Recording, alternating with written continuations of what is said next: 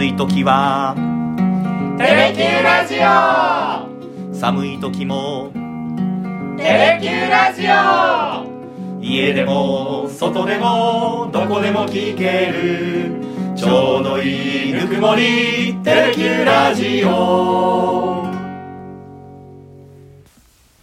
ひげごじと。勇気のさだでダラダラ行かせて47回目の放送になります。よろしくお願いします。よろしくお願いします。前回前々回とさださんの新曲をまあ世の中で一番早くなのかどうか確証はないんですけれどもかなり早いタイミングで2曲ご紹介できましたね。そうですね、正確にはグレープのはい。ああそうですそう新です。曲2曲ですね、黒ギターさんが入ってくれたことで非常にね、うん。厚みのある、ギター2本の演奏ををねご紹介できましたけれども。うんしかし黒ギターさんもノリノリでしたね。ねなんか ずっと参加したいような雰囲気も醸し出してましたけど。そうですよね。であの黒ギターさんと前回収録終わった後に、えー、3人で軽く反省会に行きまして。反省会、うん。あ打ち上げ。打ち上げ、えー反省会、えー反省会。反省しませんでしたけど、ね、確かに名ばかり反省会。よかったよかったって。そうそうそうそう。いやその時にですよ開けちゃいましたね。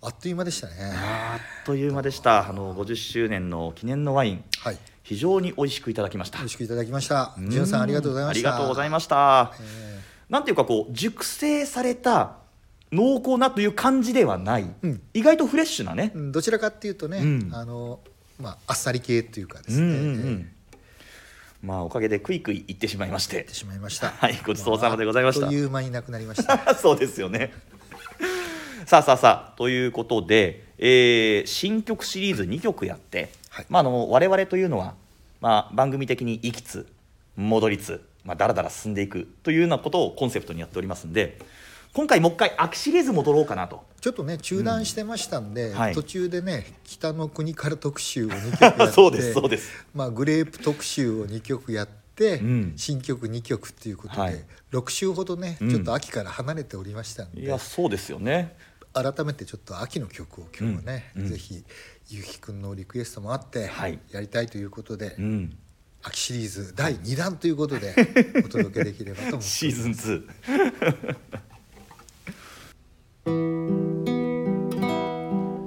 風花がひとひらふたひら君の髪に舞い降りてそして赤い唇沿いに秋の終わりを白く縁取る。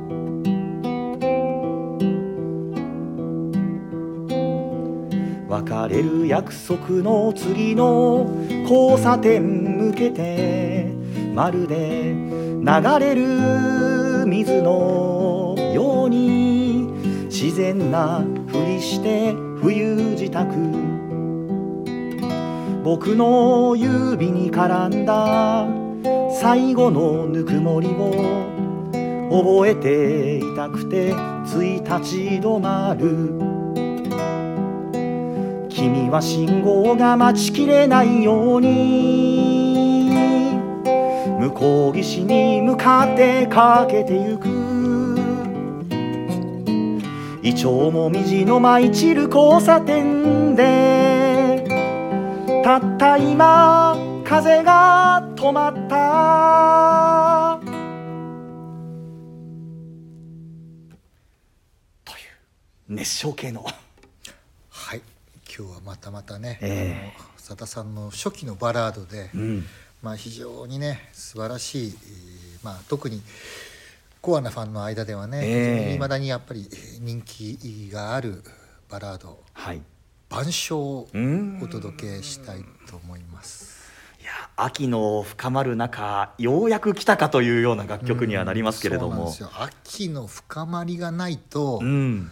ちょっとね染み渡ってこない。もうどちらかっていうと初頭にかけたはいはい。晩秋の歌っていうね、うん。だから僕最初ねこれ高校3年の時に初めてこのアルバムを聴いた時にはい「晩秋じゃないの?」って思ったんですよね歌のタイトルが。はいはいはい。あそうですね「晩鐘か?」っていうふうにねうん。へえっていうふうに思っったのがこの曲との最初の出会いだったんですけどね。はあ高校3年生の。うん、ご存知のようにこれ、風緑、はい。あのさださんのね、うんうん。ソロになって2枚目のアルバム「風緑」に収録されているこれ1977年のうん。7月なんですよ。夏にあね、夏に、ええリリースされて、うん。このラストソングとしてね、はい。10曲目に収録さ B 面の5曲目ですね、うん。収録されてたバラードなんですけど非常にやっぱりこうね日本古来の、うん。こうなんていうか伝統文化っていうか、はい。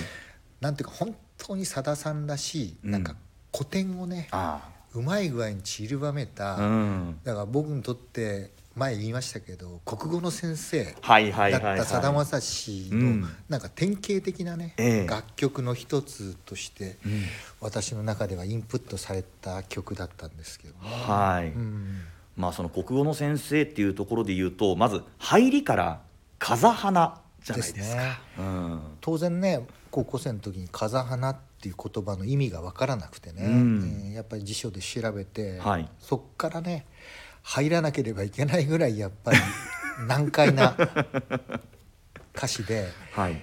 当然ね高校生にこの全体の歌詞の意味も分かるはずがないぐらい、うん。あの言葉の難しさというか、はい。あの古典とか日本文学が散りばめてるっていうだけではなくって、うん。このね、まあ、まさに別れの歌なんですけど、ええ。別れの本質すらこの歌から読み解くことができなかはあった。今になってね、うん。だんだんね、はい。まあ経験を積んでうん。年を重ねて、はい。非常に味わい深くなっていった歌。そういう意味では多分さださん50年ええ。生きてきファン50さださんとね一緒に生きてこられたファンの皆様にとっても、はい。だんだんだんだんね、うん。この味わい深くなってきた歌なんじゃないかなって気がしてるんですけどね。まるでワインのように。ワインですね。うん。ね。風花。うんまさにその初冬のね、はい。あの晴れた日にね、うん。あの花びらのようにね、ま、舞ううん。こう、おまあちらほらですよね、うん。雪のことをね風花って言うんですけど、ですからまさにこう11月まあね場所によって当然違うと思うんですけど、はい。うん秋の終わりから初冬にかけて、まあ、あ舞う雪のことなんですけどね、この、はい。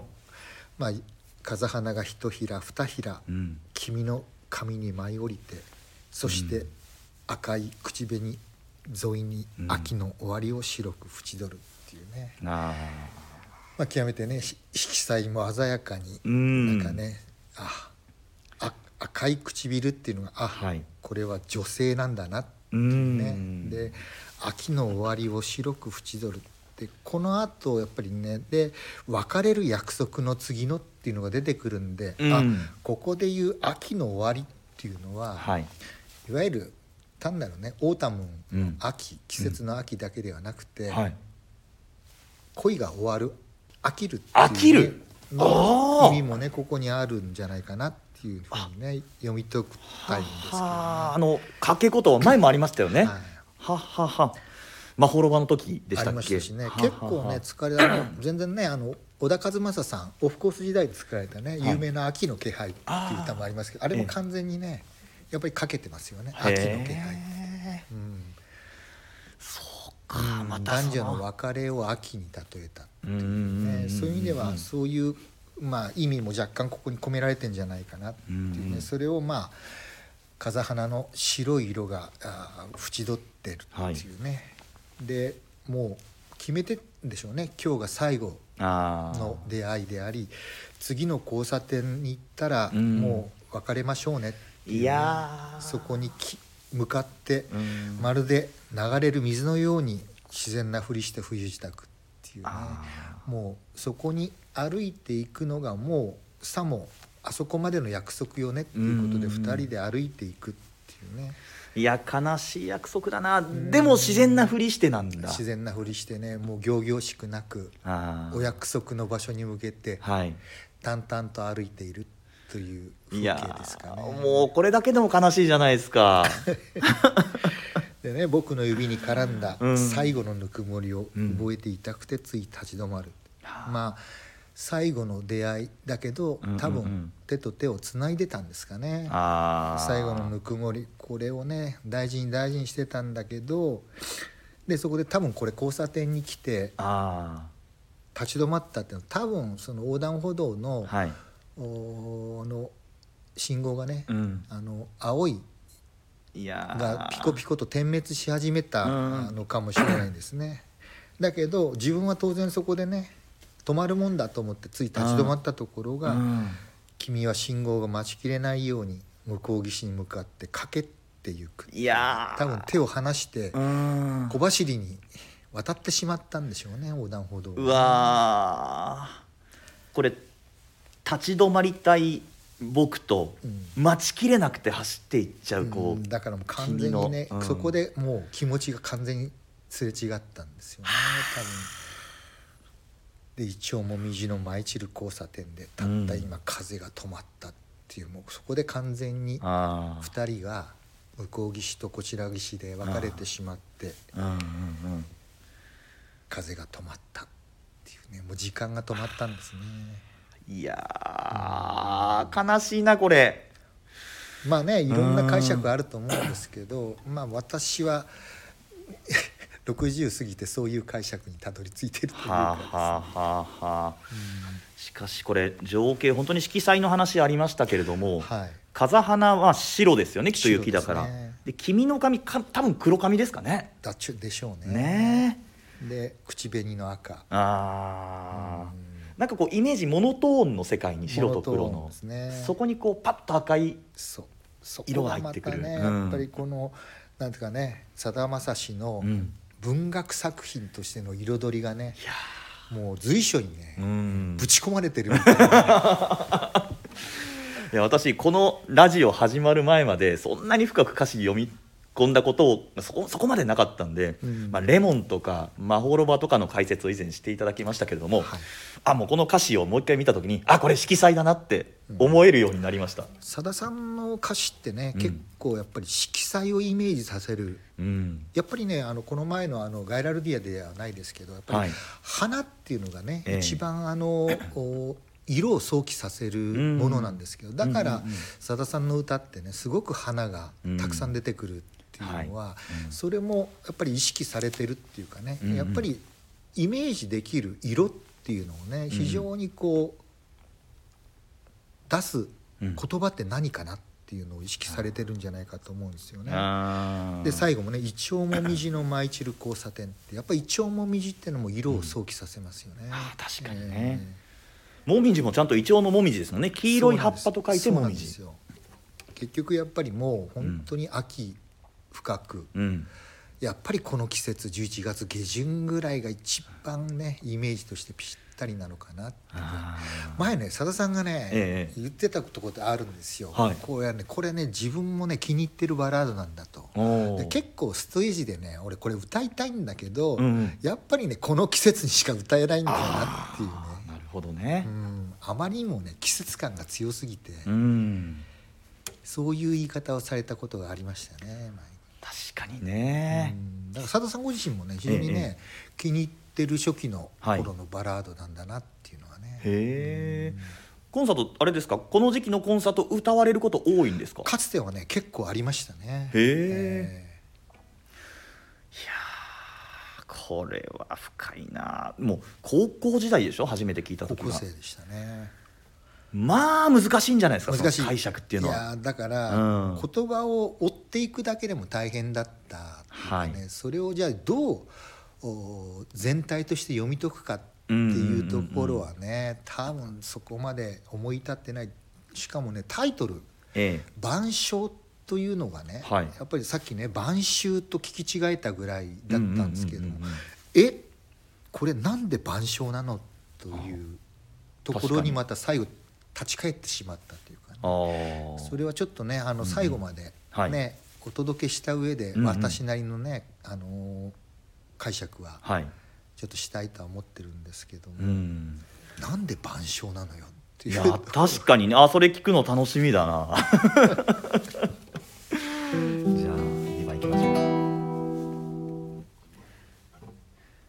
悲しみがひとひらふたひら僕の手のひらに残る時をなくした哀れがのように散りそびれた木星みたいに。めまいの後のうつろさに似つかわし幕切れまるで長い夢を見てた。ふとそんな気がしないでもない。心が割り告げる。君が痛々しくて。思わず言葉を遮った僕。君は信号が待ちきれなかっただけ。例えば心変わり一つにしても。一番驚いてるのはきっと君の方だと思う。君は信号が待ちきれなかっただけ。流れに巻かれたはぐれ雲霧一葉。イチョウもみじの舞い散る交差点でたった今思い出と出会った。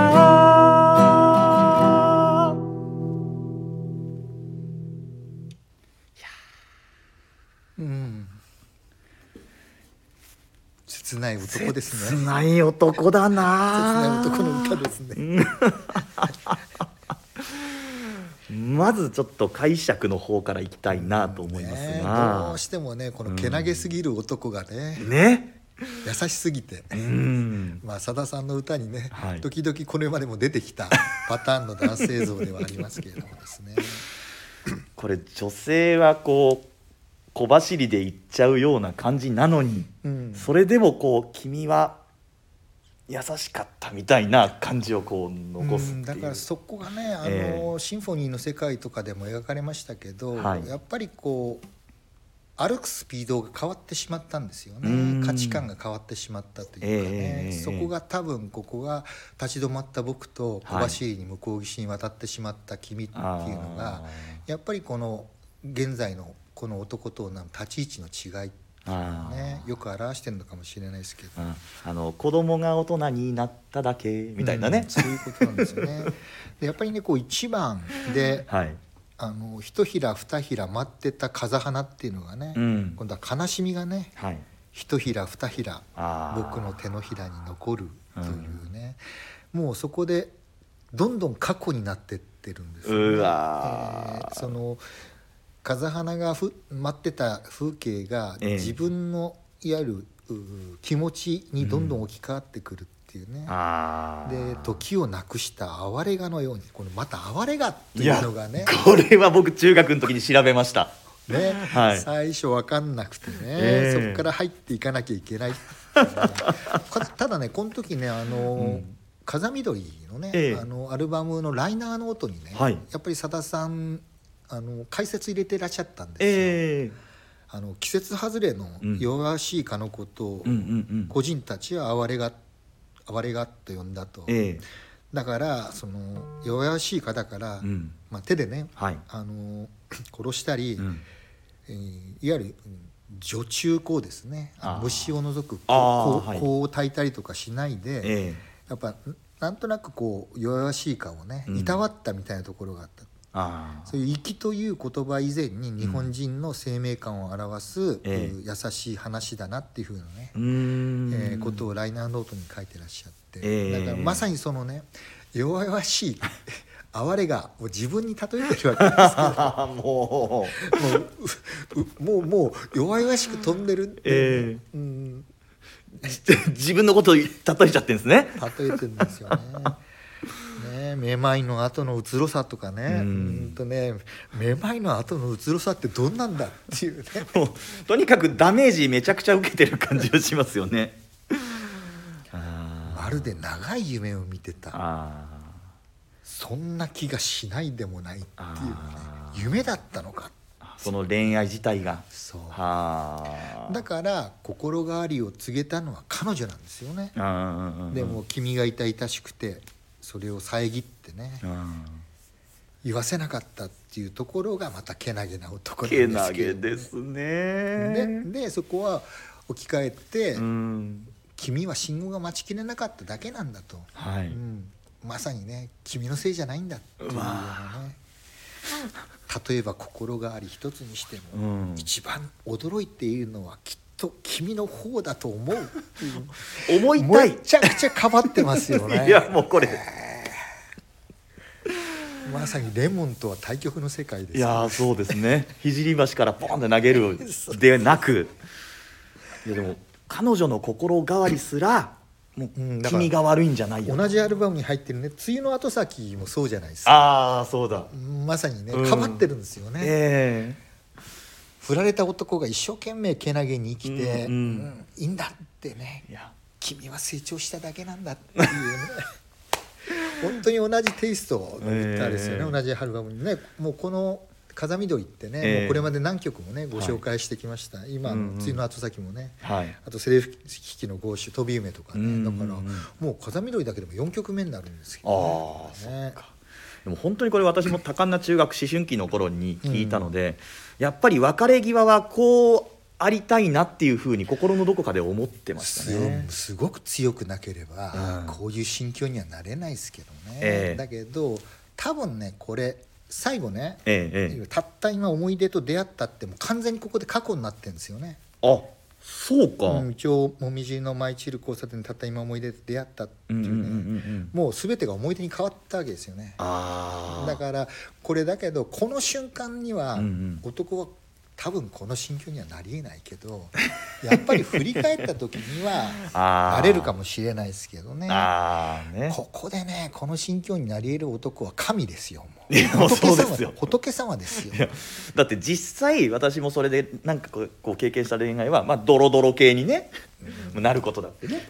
うん。なかなかね。こういうあ心ー境にはなれないですけどね。これ一番の終わりでたった今風が止まはいったじゃないですか、時がもう止まったじゃないですか、でも2番また一応文字の舞い散る交差点で思い出と出会ったってことは、うん。なんか止まったものじゃなくても過去のんもの自体に出会ったってことはまた動いてるんですかね？動いてないでしょ、動いてないですか、うん過去のことを思い出したわけですよあこれね。そうか。過去にしたってことですか？だから流れにま巻かれたはぐれ雲霧一葉っていうのはねうんもう完全に孤独になったわけですよね。はぐれた雲最後に散る霧一ははは葉もう完全に終わってしまった風景描写心象風景。はははははははでも完全に君はま信号が待ちきれなかったんだうん。もう言ってしまったっていうねだからあの多分この男性は向こう岸に渡ってないんじゃないかと思うんです。先に彼女が行ってしまって自分はその別れる約束のはい。次の交差点まで行かないまんまにあ手前でもう止ま止まって終わってしまってさっきは風が止まっただけなんだけどそれがもう風が結局思い出に変わってしまうっていうね。これ渡った先に新しい男性がいるんですかね。それは分かんないですけあどもう手も振らずにうん。雑踏に消えていったのかうんもう彼自身がそのまますっとね、折りはいええ。折り返して帰っていったのか、うん。ねどういう別れ方をしたのかはねもう想像するしかないですけどね。はあなんか絵はがき坂でご紹介した時の女の子は一度だけ振り向いてくれたりしたじゃないですか。それは指定券ああ指定券か。あ指定券の時にこう東京駅ね。一度だけ振り向いてくれたっていう描写があったじゃないですか、だけどここのに出てくる女の子はそんなこともなく足早に向こう岸に向かってかけていってしまったんですかね、うん、でもかけていったこと自体はもう価値観が違ってそこでピコピコピコピコ信号がね点滅し始めて自分はもっと一緒にいたいっていう気持ちもあってそこで止まった。だけど彼女はピコピコピコピコしてまだ渡れるんだからはいってい。うんで先に行ってしまったっていうね、うん。そういうもう歩く速度。あお互いの歩みが違ってしまってるわけですからはい。もう多分相当価値観もずれてるわけですよね。僕のこう希望的観こう希望的観測の解釈言っていいですか？はいもうその男にまあ多少なりとも心に未練があったからその未練を断ち切るためにあえてもう向こう岸に向かって待ちきれないように言ったって、も取れそういう解釈もできるでしょうね。そしたらなんかまだこの女の子もこう苦しかったんだな優しかったんだなってこう思いたいみたいな、十分その解釈も正解だと思います。ただねこれなんでね、はい。これじゃあタイトルが「晩鐘」だったのかっていうところなんですけどね、うん。結局あの僕らのねイメージとしては当時ね「晩鐘」とくると、うん。あのフランスの画家のねあおのーミレミレはい。の作品でね、畑でねこう、農民のね夫婦がね手を合わせて祈りを捧げるこう、有名なミレーの代表作ですよね、あのイメージがあまりにも強すぎてね、えあれとも重ならないしっていうふうに思ってたんですけどでやっぱりこの歌詞の解釈をね、うん。こうやって進めていくとやっぱりその「晩鐘」って言葉そのものっていうのが、うん。まあ、あの夕方になったらね、ええ。お寺とか教会が鳴らすあの鐘の音、うん。鐘の音のことをねはい。晩鐘っていうわけですよ。うん。例えばもう夕方日が暮れてる時にあのいわゆるお寺なんかでねゴーンって鐘を鳴らすんですよ、で教会でもね、うん。あのカランコロンっていうね、うん。もう一日が終わりましたよというような合図みたいにはい、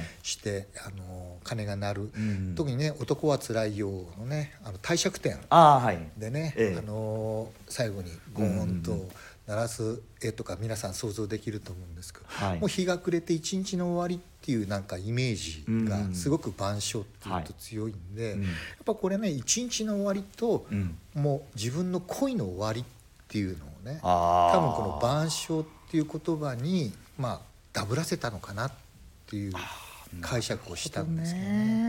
ね。そういうことか、うん。まあ、これはね、うん自分の中ではそういう解釈をしたんですけどね。うん多分いろんな解釈があるでしょうしうん。さださん自身がねどういう思いでうん。このタイトルをつけられたのかっていうのよくわからないぐらいやっぱりこういろんな解釈ができるうん。タイトルの付け方なんじゃないかなって気がするんですけどね。うんただ自分の中ではねそのこの恋がこの交差点で終わったえことと一日の終わりを告げるそのうん。鐘の音はいというね。うん。カランコロンゴーンというのがうん。自分の中で鳴り響いてんじゃないかなっていうね。このあー男性の頭の中にね。あそういうイメージで解釈したんですけどね。なるほどね。あとこれ言葉で言うと「はぐれ雲」とか「霧一葉」とかいうのも私ここで初めて出会いましたねこの曲で、なんか古き良き日本のまあいい言葉だなっていうな。そうね。やっぱりもうやっぱりこの頃って非常にねあの初期の頃ってさださんってね文学作品のねはい。小説のあのタイトルをね歌詞あ歌のタイトルにされたりとか結構セロ弾きの帽子もねああそうでしまさにそうでしたしええうんうんうん「対の後先」もはい。そうでしたけど、うん。やっぱ文学作品うんというののなんか香りみたいなものをね、え随所にねこう、う織り込んで、えはい、えー歌のタイトルにされたりとか歌詞の中にもね、うん。こう入れたりされてますけどやっぱりこの歌詞っていうのは非常にそういうね、あの日本の古い言葉の持つ、うん。なんていうかロマンみたいなものをね、ええはい。非常に大事に生かしながら、うん。こう散りばめられたなっていう印象が強かったもんですから、え意味はあんまり分かんないなりに僕はすごくそのね、えはいさだまさし国語の先生という印象を強く、う 意識づけたあ歌の一つでもあったんですけど、うーん。いやー深い。なんかこう久しぶりにこうどっぷり歌詞の解説をした30分だったような感じがしますね。そうですね。だからこの「風緑」ってやっぱそうなんですよね。飛び目もね、実際そうだったじゃないですか、あそうですね。太宰府天満宮のね、ええ。菅原道真公のね飛び目伝説うん。とかぶせ合わせたね、はい。やっぱりあれもあの「なっそ」っていうねああそうだそうだ。春菜忘れそうというねあのところもありましたし、はい。非常にこの「風緑」っっていうのがね、うん。僕にとってはやっぱ国語の先生の印象を強くした アルバムだった。その中でも 非常に印象深いのが「晩鐘」だったなって気がしてて今回ね、久しぶりにこうやって改めてね、うん。この作品となんかね向き合って、はい。えーなんかいろんなことを思い出しましたね。う んえー本当にいろんな経験してきたなっていうねさださんも50年。ですね。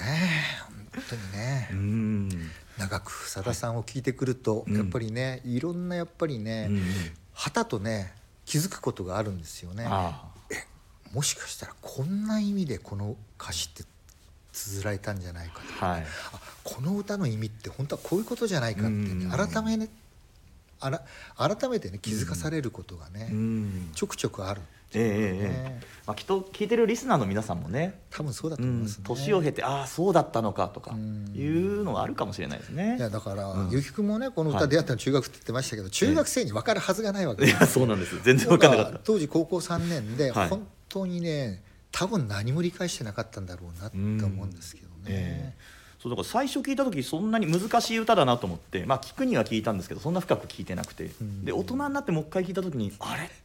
でもいいなって。そこまでね深く読み込まなくてもいいのかもしれないですけどねさださんが言うね「たかが音楽されど音楽」っていうね、うんうんうんううん。んまあでもそういう意味ではこう意味もしっかりこう、ね、考えながら聞く我々の番組はね、はい。それをねもう深く深く追求するというのがこの番組の狙いでもありますのそうですそうです。さらっと流してしまったらね、うんやってる価値はない。確かに、まあ、そういう意味では皆さんも今回ねこうどっぷり聞いていただけたんじゃないかなというふうに思っております。すいません。久々になんかね独自の解釈を徹底的に繰り広げらましてしまいましたけど。いいですよこういうのがね。さあさあ次回なんですが。はい、はい。どうしましょうかというところ。じ次回も48回目はまだはい、秋のうん、終盤、まだ終盤ですね。冬の始まりかどうかっていう際際どい時期ですかね、ええええええね秋シリーズをうん。もう一曲いくか、いくか。どうか、うん。またちょっと企画会議やりますか、そうですね。今度はビールで。ですね。あでもボジョレの解禁もほらそっか。ありますから、ええ。ボージョレ解禁しましたね、ええ。もうだからワインでもよろしいですよ。ーはい。はい。なんてことを言いながら 今回は晩鐘をお届けしました。どうもありがとうございました。ありがとうございました